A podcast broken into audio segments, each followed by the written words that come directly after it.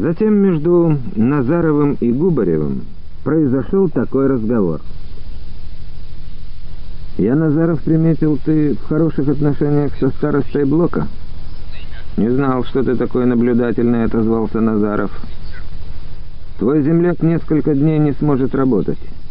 Поговори со старостой. Дневальным, что ли, пусть его назначить на время?» «Не осмелится», — сказал Назаров. «Блокфюрер-то понимает, какой он дневальный. А ты все ж поговори. Эсэсовец этот тоже вроде не окончательная скотина». По существующим правилам, староста блока, назначаемый из числа старых заключенных, мог в свою очередь назначать себе в помощь нескольких дневальных, которые не привлекались к работе в командах, имели право оставаться в бараке в рабочее время. Слушая этот разговор, Василий думал, что поговорить со старостой Назаров не решится, не осмелится. Но капитан все же поговорил — Василий около недели отлеживался в бараке. Это помогло немного окрепнуть и, возможно, вообще спасло ему жизнь. Уже после этого, в течение нескольких месяцев, Василий еле таскал ноги, шатался как пьяный. А что могло произойти, если бы сразу после карцера его выгнали на работу? Ведь с таким заключенным разговор короткий. Пока Василий Кружилин размышлял обо всем этом, Губарев сидел и молчал, думал о чем-то. Длинный барак с двумя рядами трехэтажных нар был освещен всего двумя слабенькими лампочками. Василий и Губарев лежали на нижнем этаже. Свет сюда почти совсем не доставал. Во мраке поблескивали только белки глаз Губарева. Вздохнув, Валентин заговорил негромко и грустно. «Веймар, Веймар». Тут сочиняли свою музыку Яган Себастьян Бах и Ференц Лист.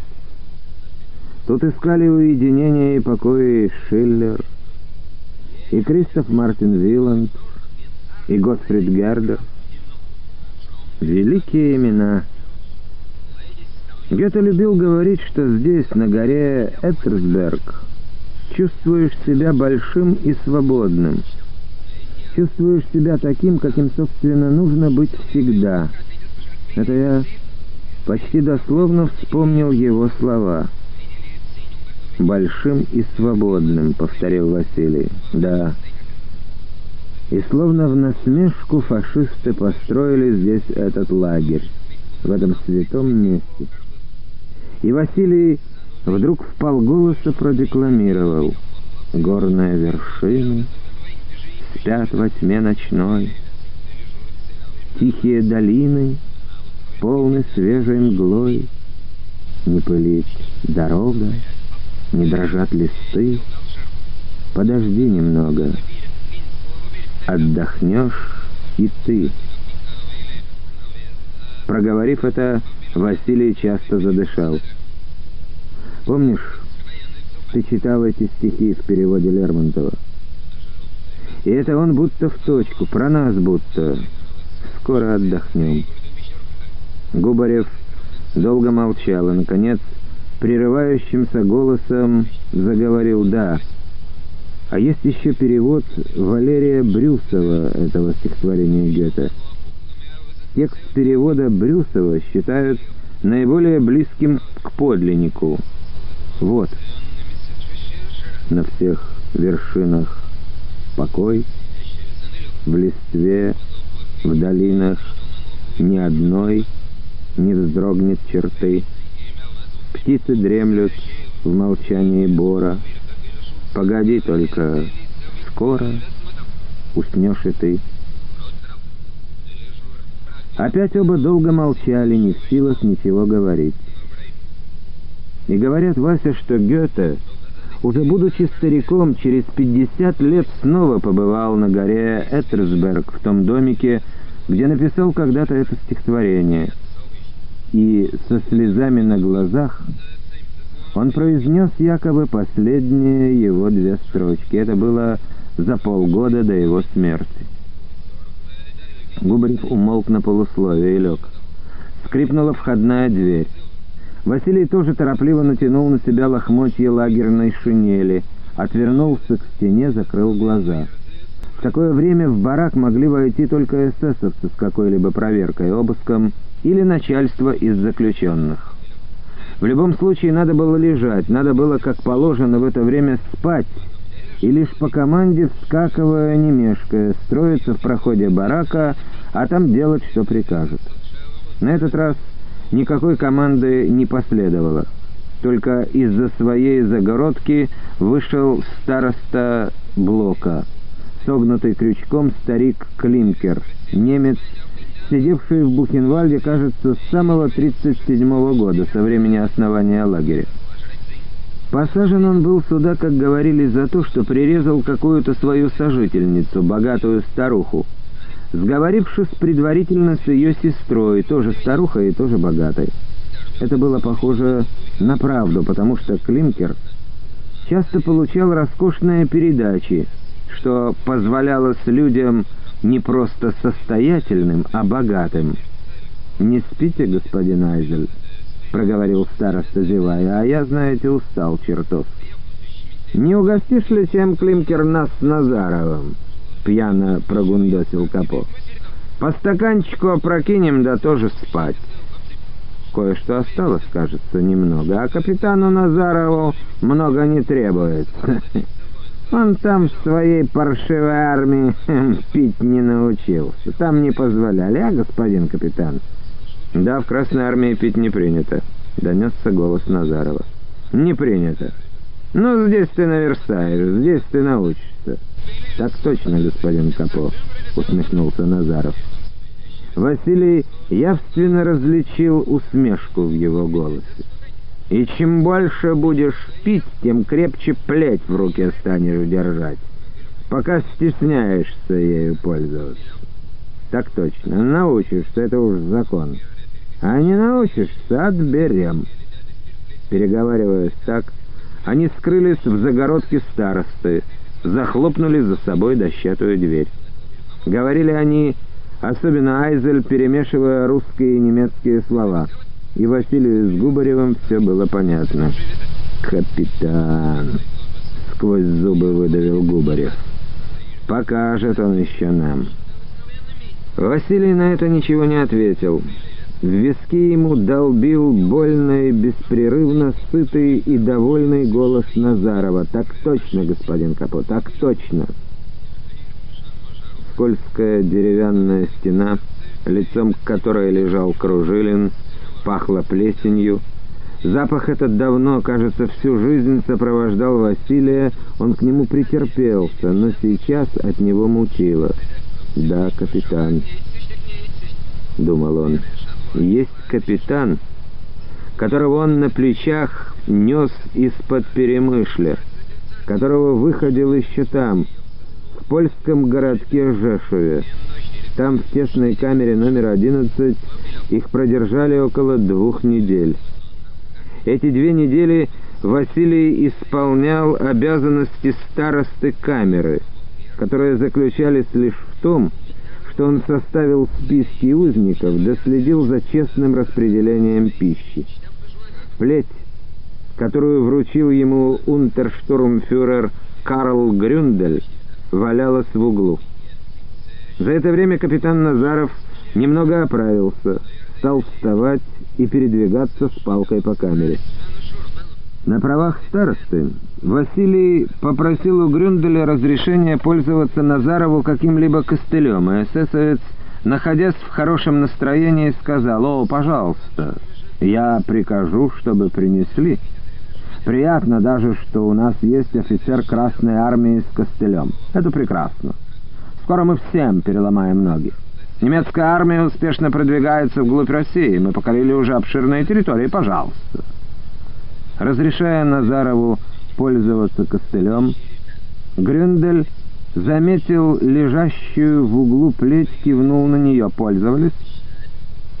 Да, что же, они и так слушаются. Грюндель нахмурился, о чем-то подумал и сказал жестко, «Ну, я посмотрю. Посмотрю, как послушается этот капитан вас». И немец кивнул на Назарова. «Первый раз он будет чистить вам сапоги, господин староста, лично при мне. Выздоравливайте, капитан». Но больше Грюндель, этот зловещий эсэсовец, с безукоризненным русским выговором в камере не появлялся. Вместо него явился однажды грузный человек в маленьких очках, черной форме и с широченной повязкой на рукаве, где была изображена большая свастика. «Кто это составлял?» — негромко спросил он через переводчика и затряс какими-то листками. Василий сразу узнал свои списки. «Я, господин. А кто вы?» «Я... мне приказали. Я назначен старостой камеры». «А что значит эти буквы после фамилии и воинских званий заключенных?» «Вот БП, БП. Это значит беспартийный». Так посоветовал сделать паровозников. Да и сам Василий ясно помнил кровавые события в лагере под Перемышлем, когда Грюндель потребовал в первую очередь выйти из строя комиссарам и коммунистам. «Превосходно!» — протянул человек с повязкой, снял перчатки и несколько раз хлестнул ими Василия по лицу. Удары были не больные, вроде бы шутейные. Лишь стекла его маленьких очков зловеще блеснули. На другой день из камеры куда-то увели группу командиров — Пригнали их обратно через несколько часов, избитых, окровавленных. Герки Кузнецова среди них не было. Он... он плюнул этому гестаповцу в лицо. Ему тут же размозжили голову прикладом, сообщил некоторое время спустя майор Паровозников. И, помолчав, добавил, этого делать не следует, если тебя вызовут. Я ничего им не скажу, Никита Гаврилович. Да я не знаю, кто из вас коммунист, а кто нет. И знал бы, лучше пусть убьют, поверьте, торопливо прошептал Василий. Да я верю просто, сказал майор. Верю, Вася. Но вызывать на допросы больше никого не стали. Еще через день их всех подняли пинками чуть свет. Какой-то немецкий офицер при этом наступил на валяющуюся на полу плеть, отшвырнул ее ногой в сторону. С тем и кончились обязанности старосты Василия вывели из камеры и куда-то погнали. Как потом оказалось, на вокзал, где сразу же пинками и прикладами заставили войти в глухие, но чистые новые вагоны, еще пахнущие краской. Привезли их в Краков, загнали в кирпичное здание с большими и толстыми железными воротами, где держали еще полмесяца. Василий чувствовал себя, в общем, крепко — частенько отдавал Назарову то свою порцию хлеба, объясняя, что у него от предыдущего дня осталось, то миску щей. Да и кормили в Кракове прилично. Иногда давали даже кусок колбасы или сыра. Назаров совсем поправился, бросил палку. «Ну, спасибо, Кружилин, тебе за все», — сказал он. «Останемся живы, никогда не забуду». «Чего там, товарищ капитан?» Василий даже смутился. «Бежать надо, товарищ капитан. Краков не так уж далеко от нашей границы, а то еще куда переведут. Да, непременно, твердо сказал тот. Осмотримся вот. Без меня ничего не предпринимай. Слушаюсь, товарищ капитан.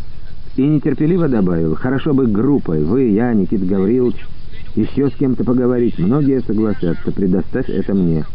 Здесь, кажется, тюрьма. Из-за каменных стен не очень ты убежишь, но, может быть, на работы какие-нибудь водить станут. Но в Кракове они так и просидели полмесяца в каменном сарае. Даже на прогулку их ни разу не выводили. «Курорт», — усмехнулся Василий. «Я даже поправился вроде». На следующий день с утра за стенами кирпичного здания началась какая-то суета, крики, послышался орев автомобильных моторов. Спустя некоторое время распахнулись железные ворота, Перед ними стояли уже наготове три или четыре длинных зеленых автофургона с раскрытыми уже задними дверями. От фургонов к воротам тянулись шеренги немецких автоматчиков, образуя несколько узких коридоров. Эсэсовцы, ничего не объясняя, прикладами погнали заключенных наружу, а там по этим живым коридорам в машины. Когда распахнулись ворота и вбежали эсэсовцы, Паровозников, поднимаясь с цементного пола, засланного соломой, проговорил. Кажется, кончился курорт. Это было последнее, что услышал Василий от Паровозникова. Оказавшийся рядом немец что-то закричал, ударил его прикладом в плечо. И больше Василий майора не видел. До самой встречи уже здесь, в Бухенвальде. И Назаров тоже. В тот раз, когда немец ударом приклада толкнул Паровозникова, Назаров торопливо проговорил, чтобы не случилось, Кружилин, будем вместе. Надо быть вместе, не бросай меня. Да вы что, товарищ капитан, обиделся даже Василий. Выбежали они из здания плечо в плечо. В давке Василий даже отталкивал кого-то, чтобы не отстать от капитана. В фургон заскочил первым, подал руку Назарову, помог ему взобраться. Они все еще были в армейских гимнастерках, превратившихся в грязное лохмотье. И только в Чинстахове, куда их привезли в первых числах августа, им выдали полосатые куртки и брюки. Сапоги, правда, оставили, но обрезали голенище. Все это произошло в дощатой, осклизлой бане, где их предварительно остригли наголо. На куртках и брюках были пришиты белые полоски с номерами. Назаров и Кружилин в очереди за лагерным одеянием стояли друг за другом. Назарову достался номер 3980, Василию 3981. Немец, выдававший одежду, на ломаном русском языке спрашивал фамилию и воинское звание. Записывал все это в толстую книгу, напротив жирно проставлял номера, обозначенные на выданной одежде. Когда дошла очередь до Василия, он назвал свое воинское звание — рядовой. Немец, щупленький, высохший по виду из низших чинов, поверх обмундирования на нем был белый халат — приподнял голову, пошевелил короткими желтыми усами. «Мы, немцы, не любим ложь. Мы любим точность. Нехорошо. Все вы есть офицеры, а я рядовой солдат», — упрямо сказал Василий. Вдоль шеренги голых людей молча прогуливался какой-то офицер. В заложенных назад руках у него болталась плеть. Услышав разговор, он шагнул к стойке, где шла раздача одежды, спросил резко, что он говорит, в чем дело. Немец в халате вскочил, вытянулся. Он говорит, что он солдат. Плеть дважды свистнула, Василий не успел даже вскрикнуть. Он лишь вздрогнул, схватился невольно за плечо и повернулся к офицеру. Тот, складывая плеть, проговорил, зло оглядывая Василия. «Лживая свинья!» «Запишите, он лейтенант!» Повернулся он к вытянувшемуся немцу. Так Василий был сразу произведен в командиры Красной Армии. Сон не брал Кружилина. Он повернулся на жестких нарах, поглядел в дальний конец барака. Щели дощатой перегородки климкера светились, Оттуда шел приглушенный говор, но слов разобрать было нельзя. Переворачиваясь, Василий ощутил горячую, соднящую боль в груди, будто там что-то оторвалось и кровоточит. Еще он почувствовал, что голова его стала неимоверно тяжелой, как камень, который он сегодня нес. Ничего, уснуть, правда, надо. А то к утру не пройдет, и проклятый Айзель, если к утру перепьется окончательно, по телу Василия прошел озноб, едва он представил, что произойдет, если он не сможет подняться, а Капо Айзель утром будет пьяный. Такое бывало не раз. Айзель плетью поднимал больного, заставлял ползти его в каменоломню на работу до тех пор, пока не захлестывал его на этом страшном пути насмерть. Сколько же он, Василий, испытал и перенес таких ударов, жутко подумать. И Назаров испытал. Но теперь Назарова не бьют. Теперь у него самого в руках плеть. Теперь он сам бьет. Водку теперь пьет с Айзелем. Как же это все произошло? Или там, в Чинстахове, когда их обредили в эти полосатые одежды, был другой человек? Ну вот. «Ну вот теперь мы, Вася, окончательно не люди мы больше», — проговорил Назаров, когда они, выйдя из бани, оглядели друг друга. Непривычно и невесело было смотреть друг на друга. У Василия, к тому же, под полосатой одеждой на плече и груди огнем горели кроваво-синие рубцы, набухая казалось все больше. Офицер тот ударил всего дважды, но профессионально — «Бежать, бежать, товарищ капитан!» — прошептал Василий. «Да, Вася. И потом ты прав, они могут нас черт знает куда отправить. А это пока Польша. Не так далеко Краков, а там Жешув. Это же почти граница. А там совсем рядом Перемышль, Янов, Яворов, места знакомые». Побег они совершили где-то в двадцатых числах августа, когда их стали водить на станцию разгружать вагоны с углем черные от угольной пыли, они вскочили на платформу, груженную какими-то ящиками. Им удалось вскочить незаметно, когда состав двинулся. «Только бы выбраться из города, Вася», — шептал Назаров. «Где-нибудь в лесу надо на ходу спрыгнуть. Будем пробираться в сторону Вислы. Может, у кого одежду крестьянскую выпросим, продуктов. Поляки добрые люди». «Добрые».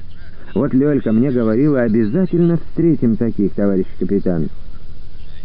До Вислы они не добрались и добрых людей не встретили. Встретили, случайно наткнулись они в лесу на двух людей, мужчину и женщину. Они лежали в траве, как он, Василий, когда-то с Лёлькой. Женщина увидела их первой — Испуганно вскрикнула. Мужчина, как потом оказалось, польский полицай, тотчас вскочил, что-то закричал, выстрелил. Потом он, стреляя, гнался за ними до тех пор, пока не выгнал на чистую поляну. А с противоположного конца на поляну высыпала дюжина немцев с собаками. И вот здесь, на этой же поляне, Василий и Назаров впервые узнали, как могут бить немцы. Когда они потеряли сознание, их забросили, как мешки с углем, в кузов грузовика и повезли обратно в Ченстахов. К счастью, им не поломали ни рук, ни ног. Недели через две они немного оправились, и тот же Назаров сказал, «Ладно, сволочи, еще посмотрим, еще сентябрь, и пока не наступила зима, Вася». Он звал его тогда еще Васей. Но из Чинстахова совершить второй побег им не удалось. Неожиданно большую партию заключенных, в том числе и их с Назаровым, погрузили в машины и привезли в Ламсдорф. «А ведь это уже Германия, Василий», — невесело сказал Назаров, когда стало известно их местонахождение. «Ничего, поглядим. Рядом, кажется, Чехословакия». «А какая нам разница? Ну, какая? Чехи все-таки не немцы». Из Ламсдорфа они ушли в конце сентября. Каждый день их водили на рытье каких-то траншей и укладку труб. Туда же привозили обед. Обедали в загородке из колючей проволоки. В дальнем конце загородки было отхожее место, дощатая будка. Вечером угоняли в лагерь. Небо в те дни хмурилось, хотя дождей еще не было, деревья стояли желтыми.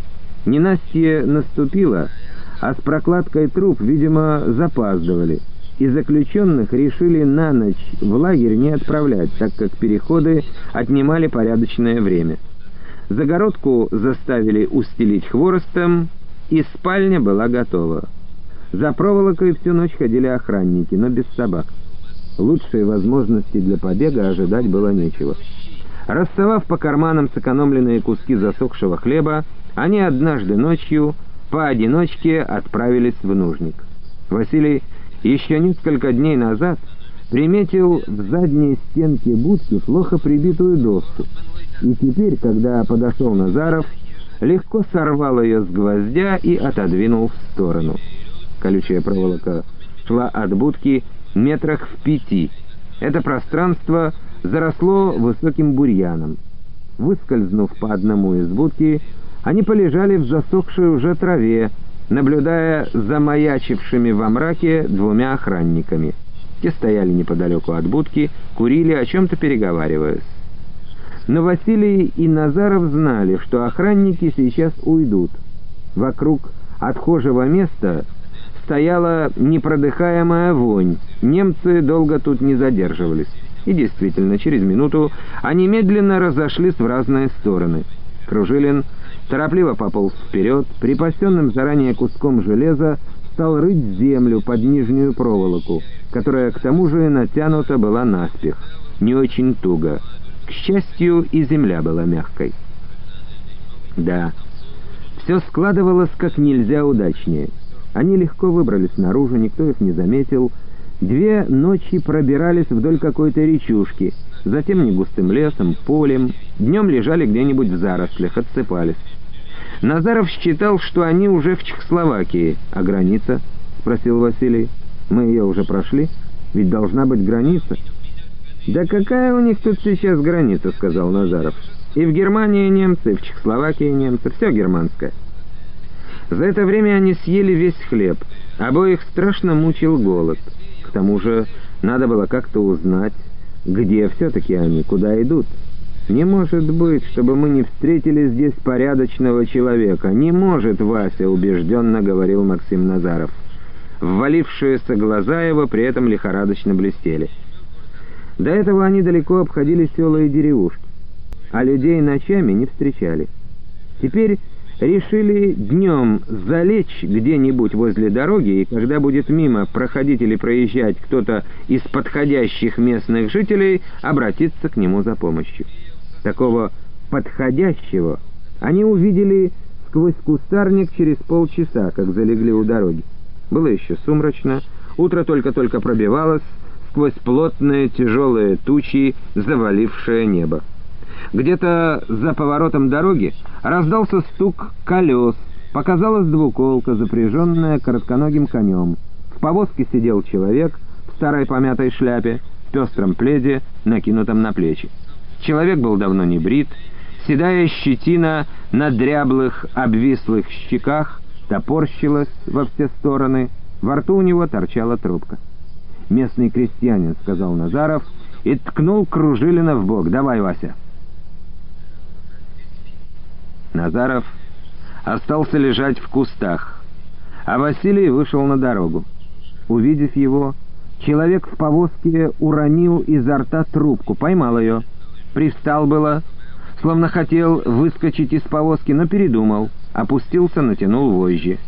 Только покрепче взял в руки кнут. «Здравствуй, отец, ты не бойся», — сказал Василий, останавливаясь в метрах трех от повозки и всем своим видом показывая, что нападать не собирается. «Ich verstehe nicht», — проговорил старик и тут же закивал головой. «Guten Morgen, guten Morgen». «Вы немец?» «А не чех разве?» — упавшим голосом спросил Василий. «Где мы находимся?» «Ich verstehe nicht», — повторил старик. Из зарослей вышел Назаров. Старик в повозке покосился на него, но теперь не испугался. Или пытался показать, что не испугался. Маленькие тусклые глаза его все же подрагивали. «Это... из das die Чехословакии?» «Nein, Deutschland», — сказал он ткнул кнутом сперва в одну сторону, потом в другую. «Да есть Бреслау, он да есть Праг». Все было ясно.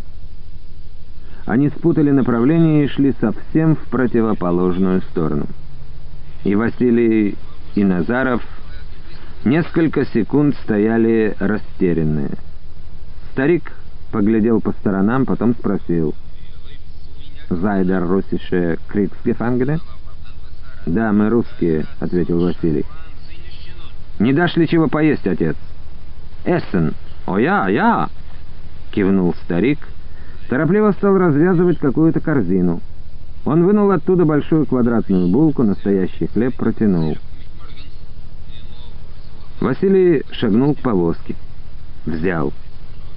Руки у него при этом затряслись от голодных спазм. В желудке возникла резь а в глазах блеснули слезы. Немец заметил их, нахмурился, опять полез в корзину, вынул оттуда небольшой кусок сыра и луковицы. «Nehmen Sie. Ich habe sonst nicht». «Спасибо, Данке», — сказал Василий. «Я, я, auf Wiedersehen, auf Wiedersehen», — торопливо проговорил старик, дернул вожжами. Назаров и Василий оба в грязных лагерных шинелях, из-под которых выглядывали полосатые брюки, стояли на дороге, провожали глазами двуколку. Немец остановил вдруг лошадей, пошарил на дне повозки, выбросил что-то на дорогу и взмахнул плетью. Это оказались крестьянские залатанные штаны. Подобрав их, Назаров немедленно натянул их поверх лагерных, торопливо проговорил. «Я говорил, встретим добрых людей. Еще встретим, переоденемся потихоньку. Давай немножко поедим». «Черт его знает, что за старик», — сказал Василий. «А если он сейчас солдат сюда приведет?» «Нет.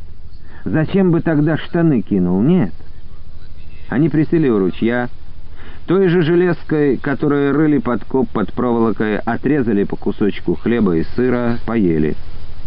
Ну что ж, Василий, Бреславль, Бреславль. В ту сторону теперь и пойдем, опять к Польше. От Бреславля Польша уже недалеко. Чует мое сердце. Выберемся. На всякий случай они все же отошли от ручья и от дороги на порядочное расстояние. В глухом овраге легли спать. И уже лежа Максим Назаров проговорил вдруг, «Ты знаешь, Вася, если нас будут ловить, я живьем не дамся. Под пулю лучше. Я больше не могу переносить побои, не могу». И вот тогда-то впервые шевельнулась у Василия неприязнь к Назарову. Точнее, какое-то беспокойство и досада. Но он ничего не сказал ему, подумал лишь, что в штанах, которые бросил им на дорогу старик-немец, Назарову теперь теплее, и это хорошо. Как-никак он недавно лишь оправился от ранения, и, конечно, намного слабее сейчас его, Василия. За загородкой Клинкера послышались громкие пьяные голоса, грохот падающего стула.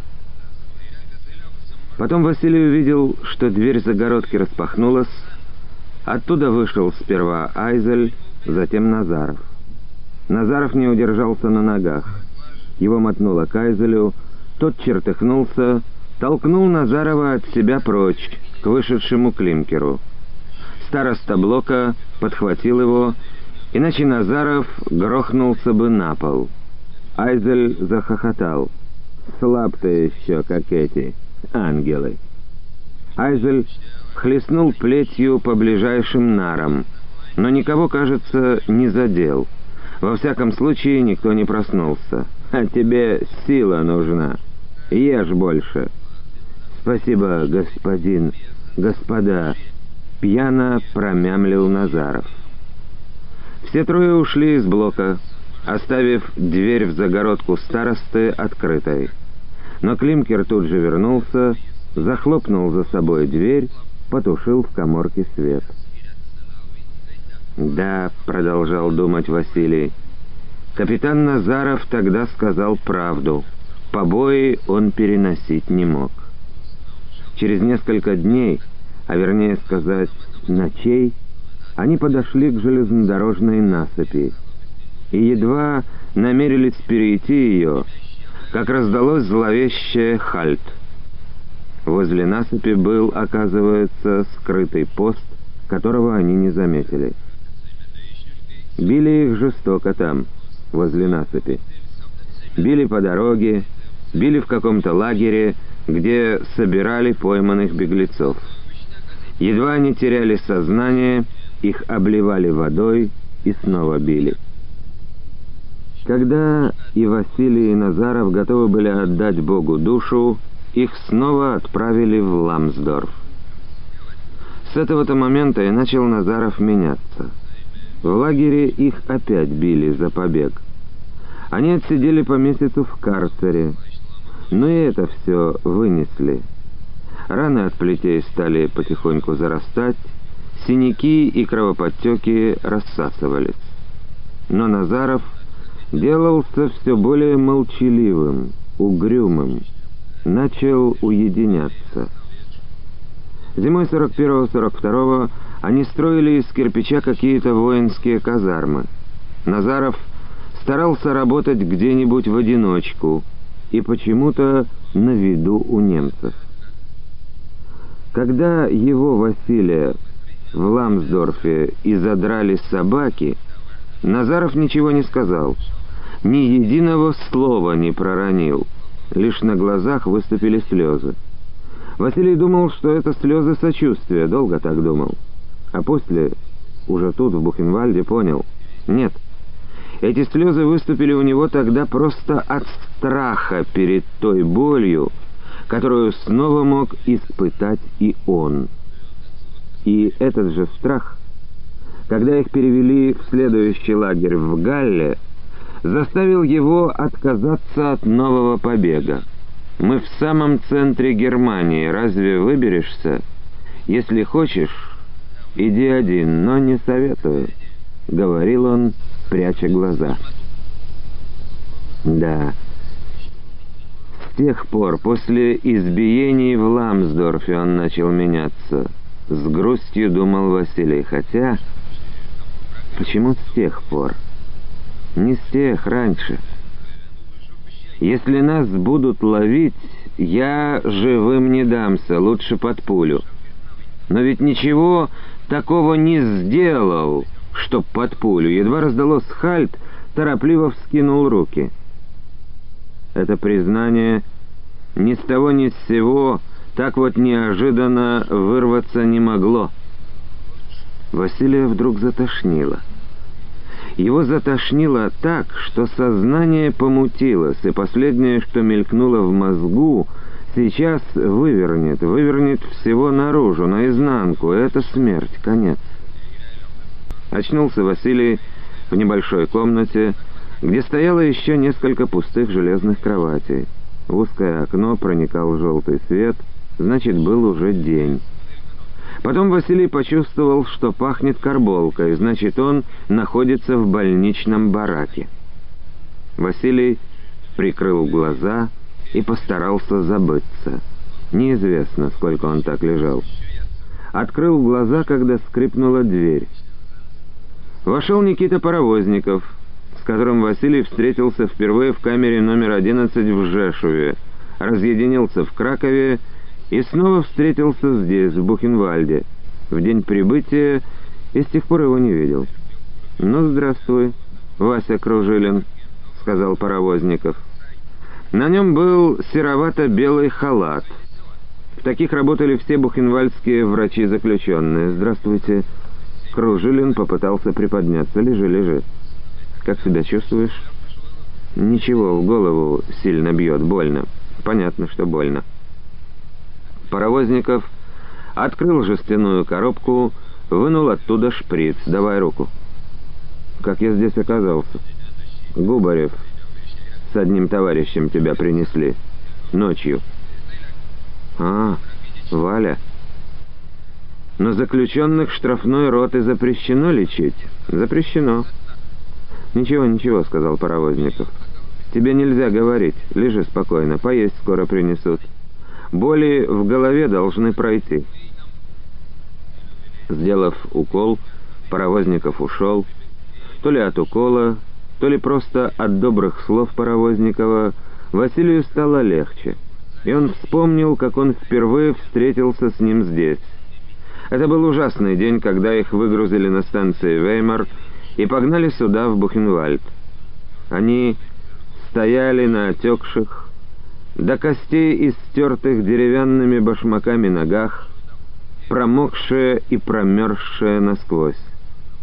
Капитан Назаров, как уставился в землю потухшими глазами, так и не поднимал их, пока из скрипучих дверей здания не вышел тот же высокий эсэсовец с каким-то заключенным в полосатой одежде. На левой стороне его куртки, там, где сердце, был пришит какой-то зеленый треугольник, а в руках плеть.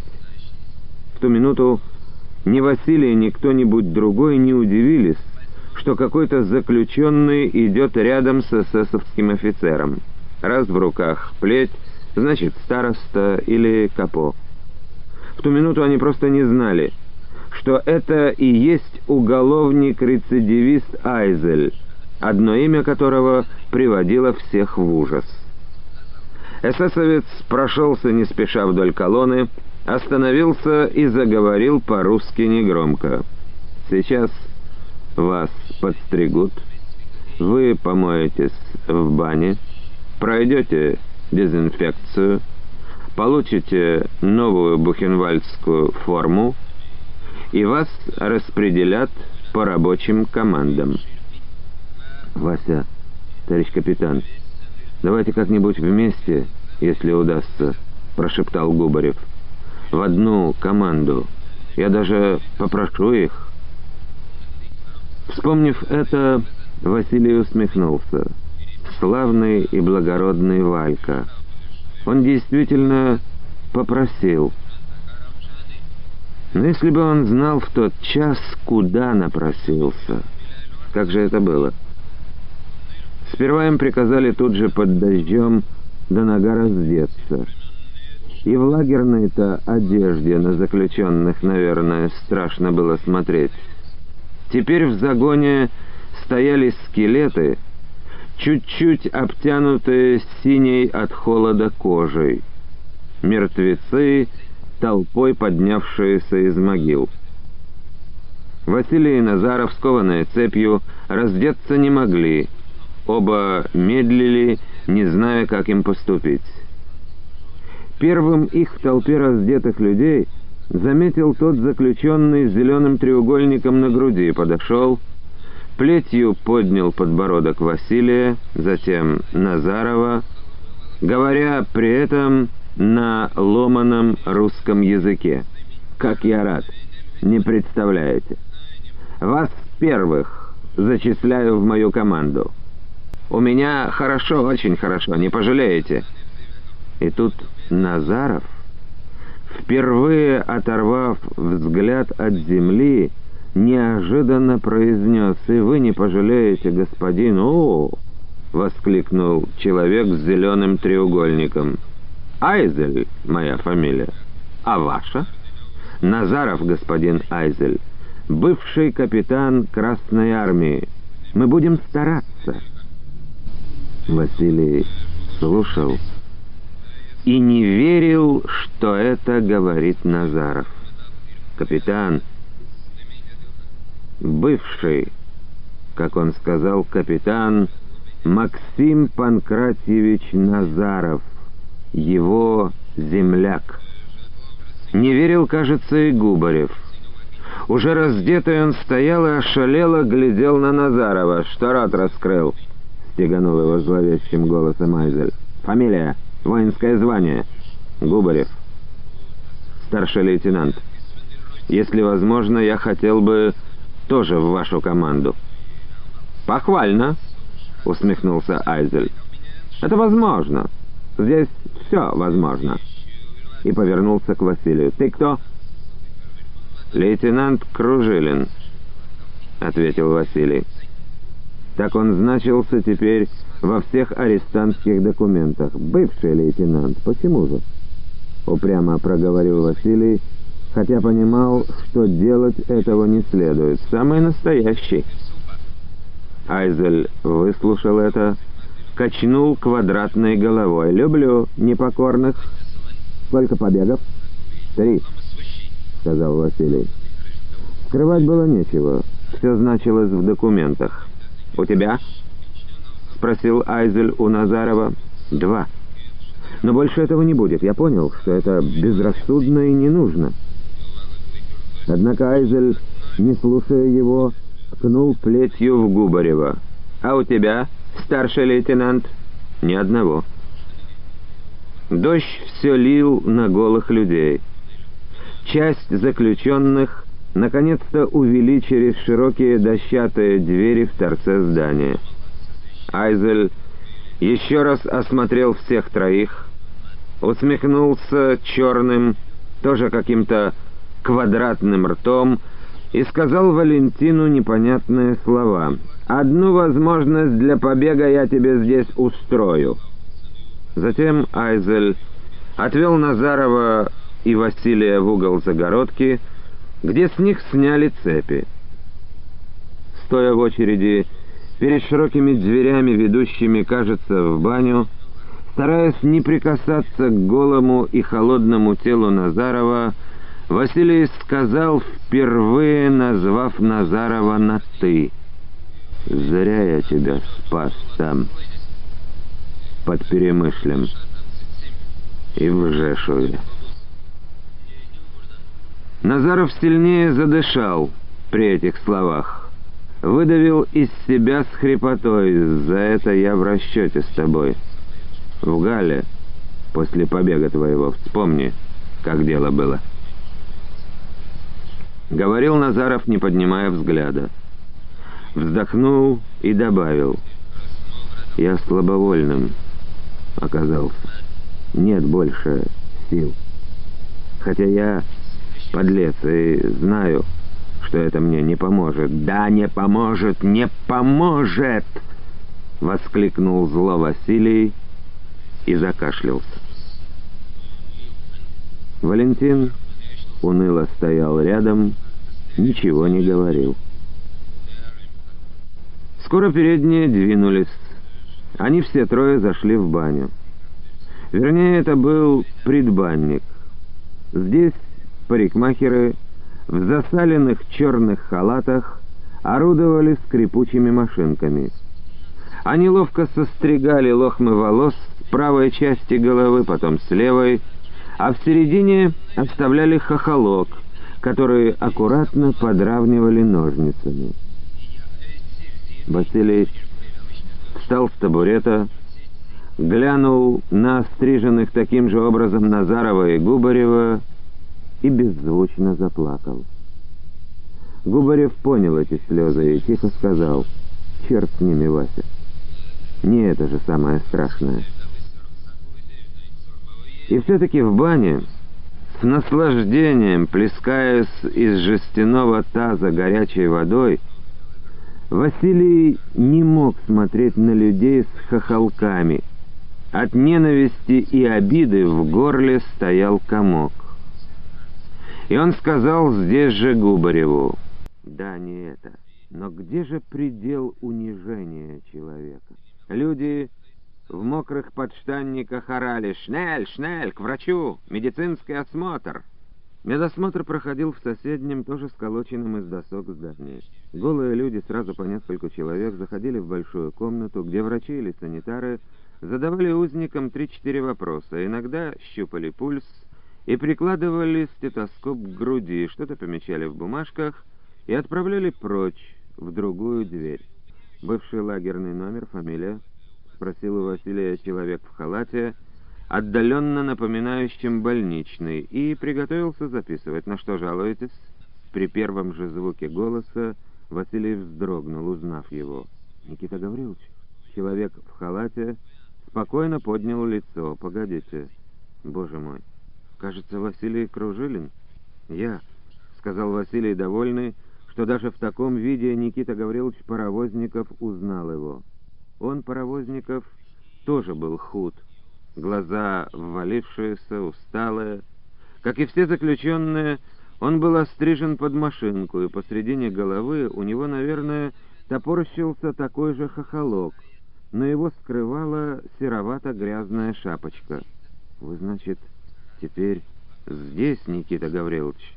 «Тихо!» Паровозников покосился на сидящего в углу за огромным столом немца в белоснежном халате, из-под которого виден был мундир. В комнате стоял говор, шлепали по дощатому полу голыми ногами заключенные. «Да, я здесь. Давай я тебя послушаю». Немецкому врачу ни к чему знать, что мы знакомы.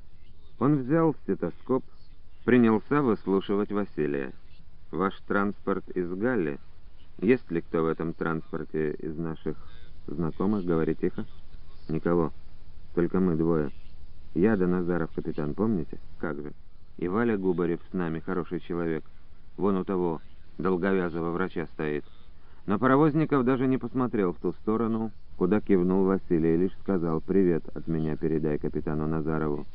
Василий хотел сказать, что капитан Назаров дерьмом человечьим оказался — но вместо этого спросил, почему стригут здесь так, Никита Гаврилович. Такая мода в Бухенвальде. ничего, привыкнешь. Здесь еще не то увидишь. Да я навидался.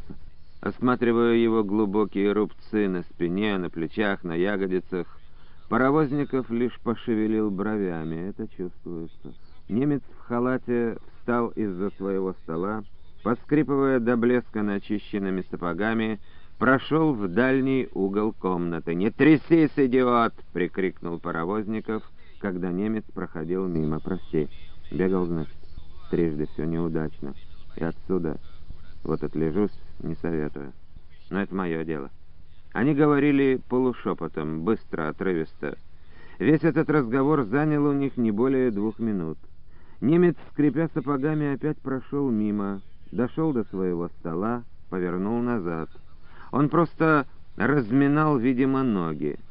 Проходя мимо Паровозникова и Василия, покосился на них, но ничего не сказал. «Ладно, Василий, об этом мы еще поговорим. Время истекло». На врачебный осмотр положено три минуты. Я запишу тебе некоторые болезни, попытаюсь кое с кем поговорить, чтобы вас троих зачислили в одну команду, где полегче.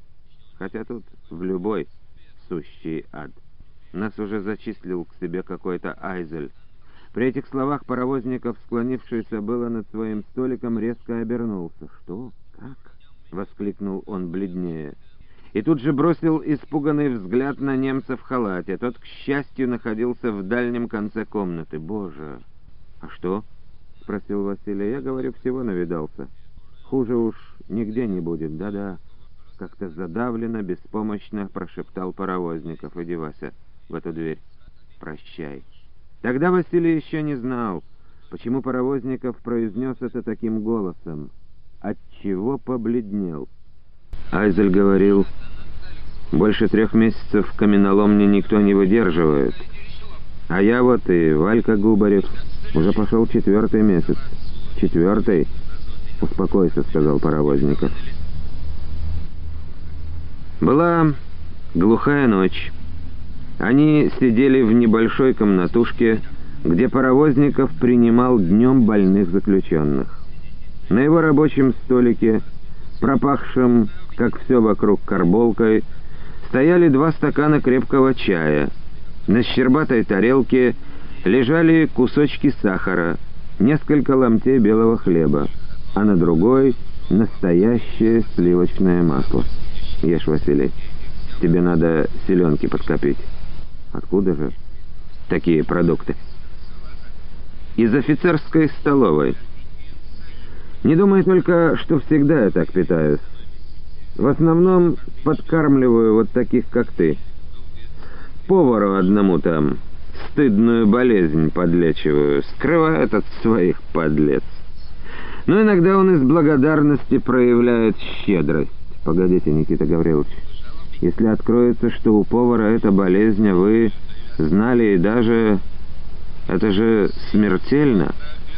Что же мне, в Назарова превратиться?» — сухо спросил Паровозников. «А смертельно?» «Тут везде смертельно». «Никита Гаврилович!»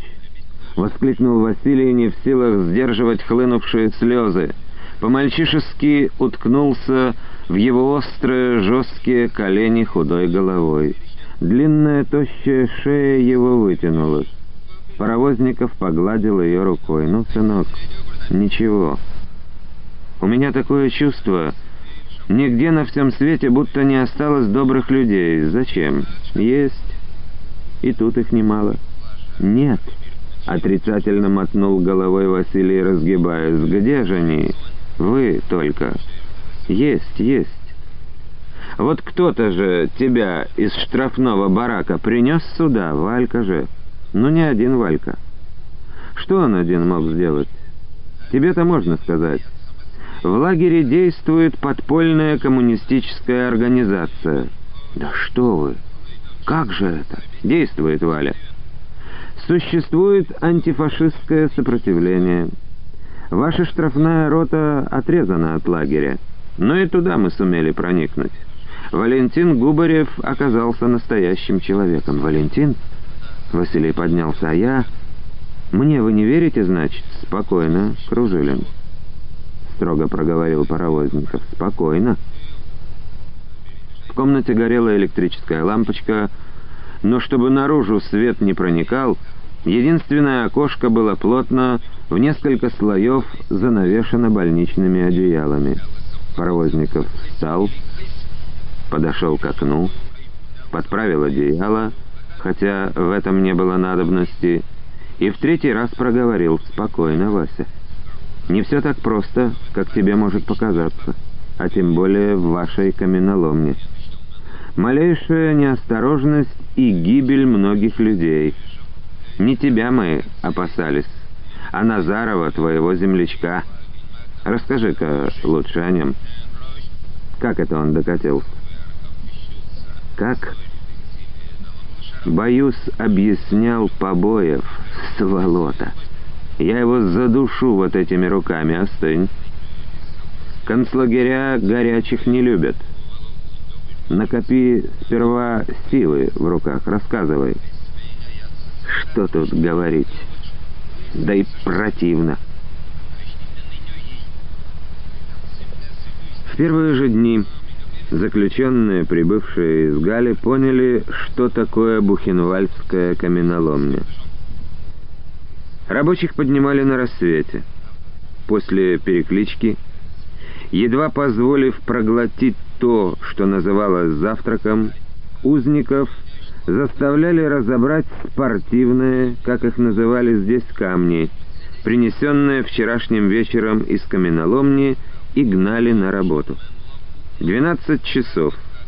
Всего с одним получасовым перерывом Заключенные долбили камень, дробили его кувалдами.